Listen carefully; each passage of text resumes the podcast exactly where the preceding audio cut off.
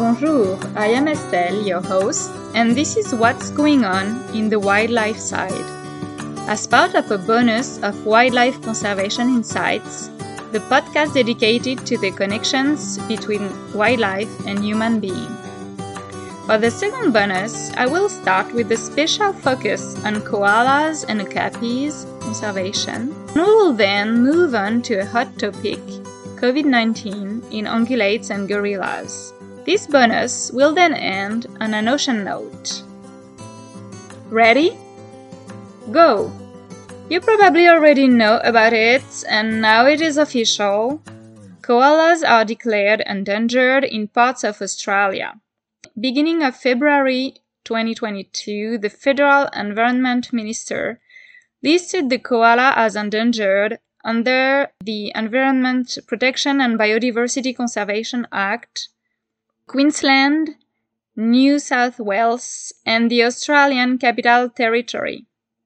Since May 2012, koala populations in these three territories were classified as vulnerable, meaning that koalas in these states are now one step closer to extinction.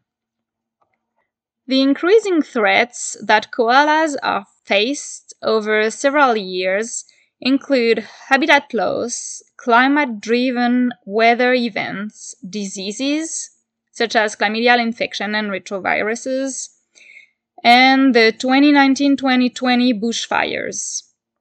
Koala populations have declined by 50 to 60% in eastern Australia since 21. The endangered listing triggers greater protection of habitat, and the government promised to adopt a national recovery plan. You can find a link uh, in this bonus. Another endangered species on the IUCN Red List is the okapi. Okapi live in rainforest habitat of the north- northeastern Democratic Republic of Congo near the borders of Uganda and South Sudan. Okapi Wildlife Reserve protects more than 100 mammals and uh, about 370 bird species, including 17 known species of primates, more than any other single forested area in Africa. The reserve is also home to indigenous people. The African unicorn is unfortunately listed as endangered by the IUCN and Okapi Wildlife Reserve harbors as many as 20% of the estimated 30,000 remaining wild okapi. Until recently, Okapi Wildlife Reserve has escaped much of the environmental destruction affecting surrounding areas. Deforestation and poaching have been increasing in the reserve in recent years, especially due to illegal mining. The Okapi Wildlife Reserve was established in 1996 and it is recognized by the UNESCO as a World Heritage Site. A year later, UNESCO added it to its list of World Heritage in danger due to poaching and mining. Okapi Wildlife Reserve is one of the only four such sites in Democratic Republic of Congo, along with national parks Virunga, Garamba, and Kahuzi-Biega.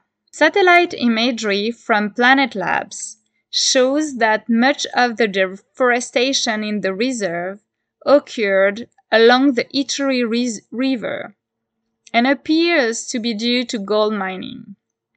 Gold mining, as an informal, unregulated, and illegal activity, is associated with environmental disaster, not only leading to forest loss and poaching, but also to the release of highly toxic substances into waterways such as mercury.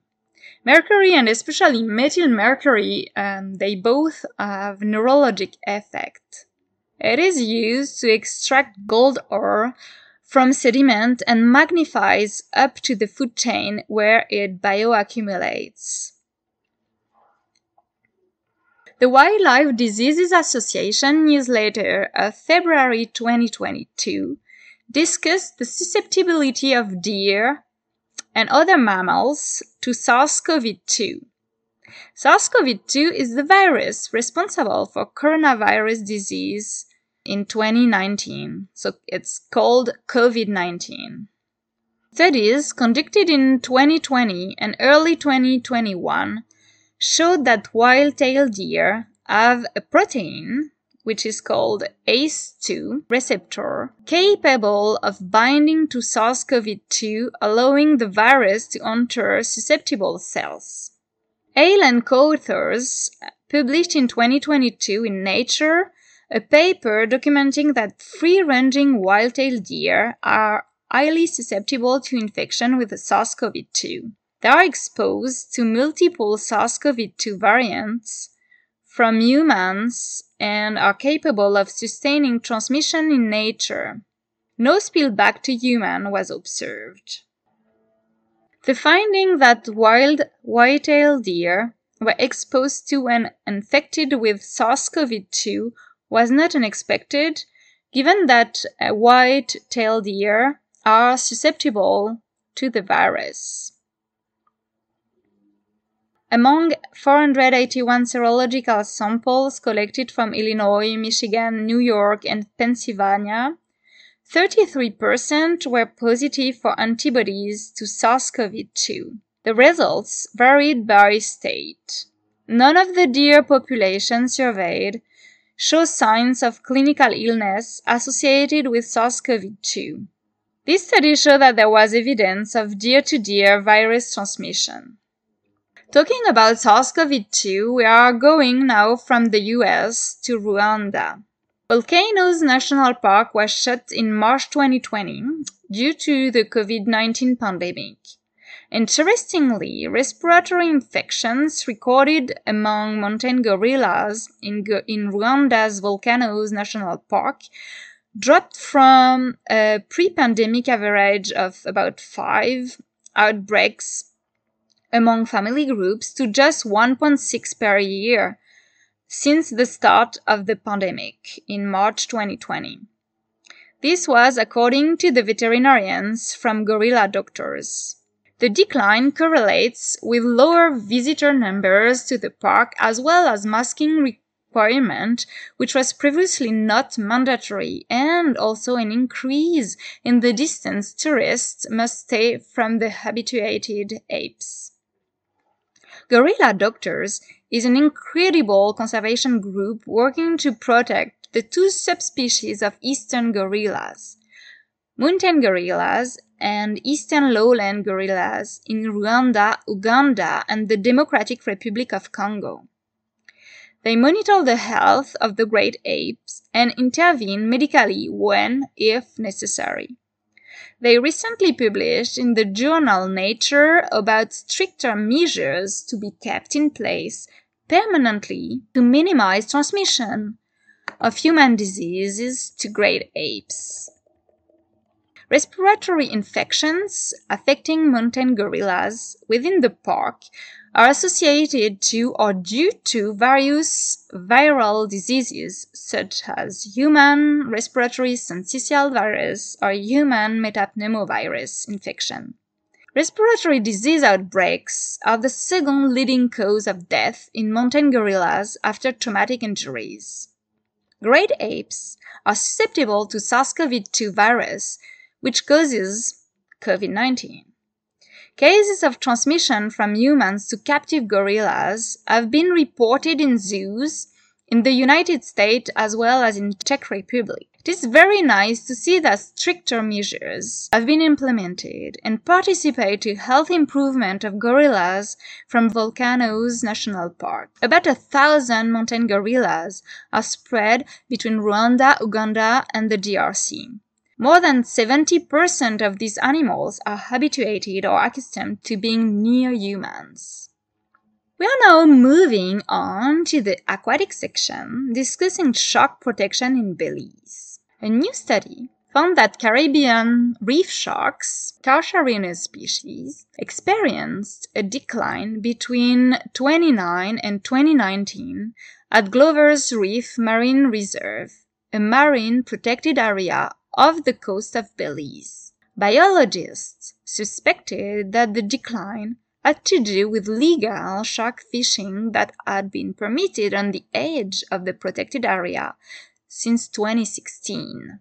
By conducting a big survey over 10 years, researchers were able to use scientific data to implement new regulations. These regulations include no-take zones that extended two miles, which is about three kilometers, around Glover's Reef Atoll, as well as around two other sites. Researchers are hoping that this new restriction will be enough to help reef sharks population increase, although slow reproduction and maturation.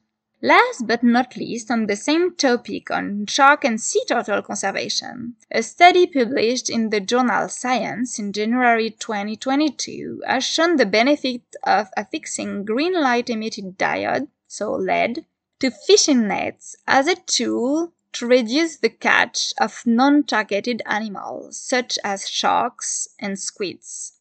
These lights should not impact the catch of grouper and halibut. The main problem is the use of gill nets. These gill nets hang in the water and drift for hours or days.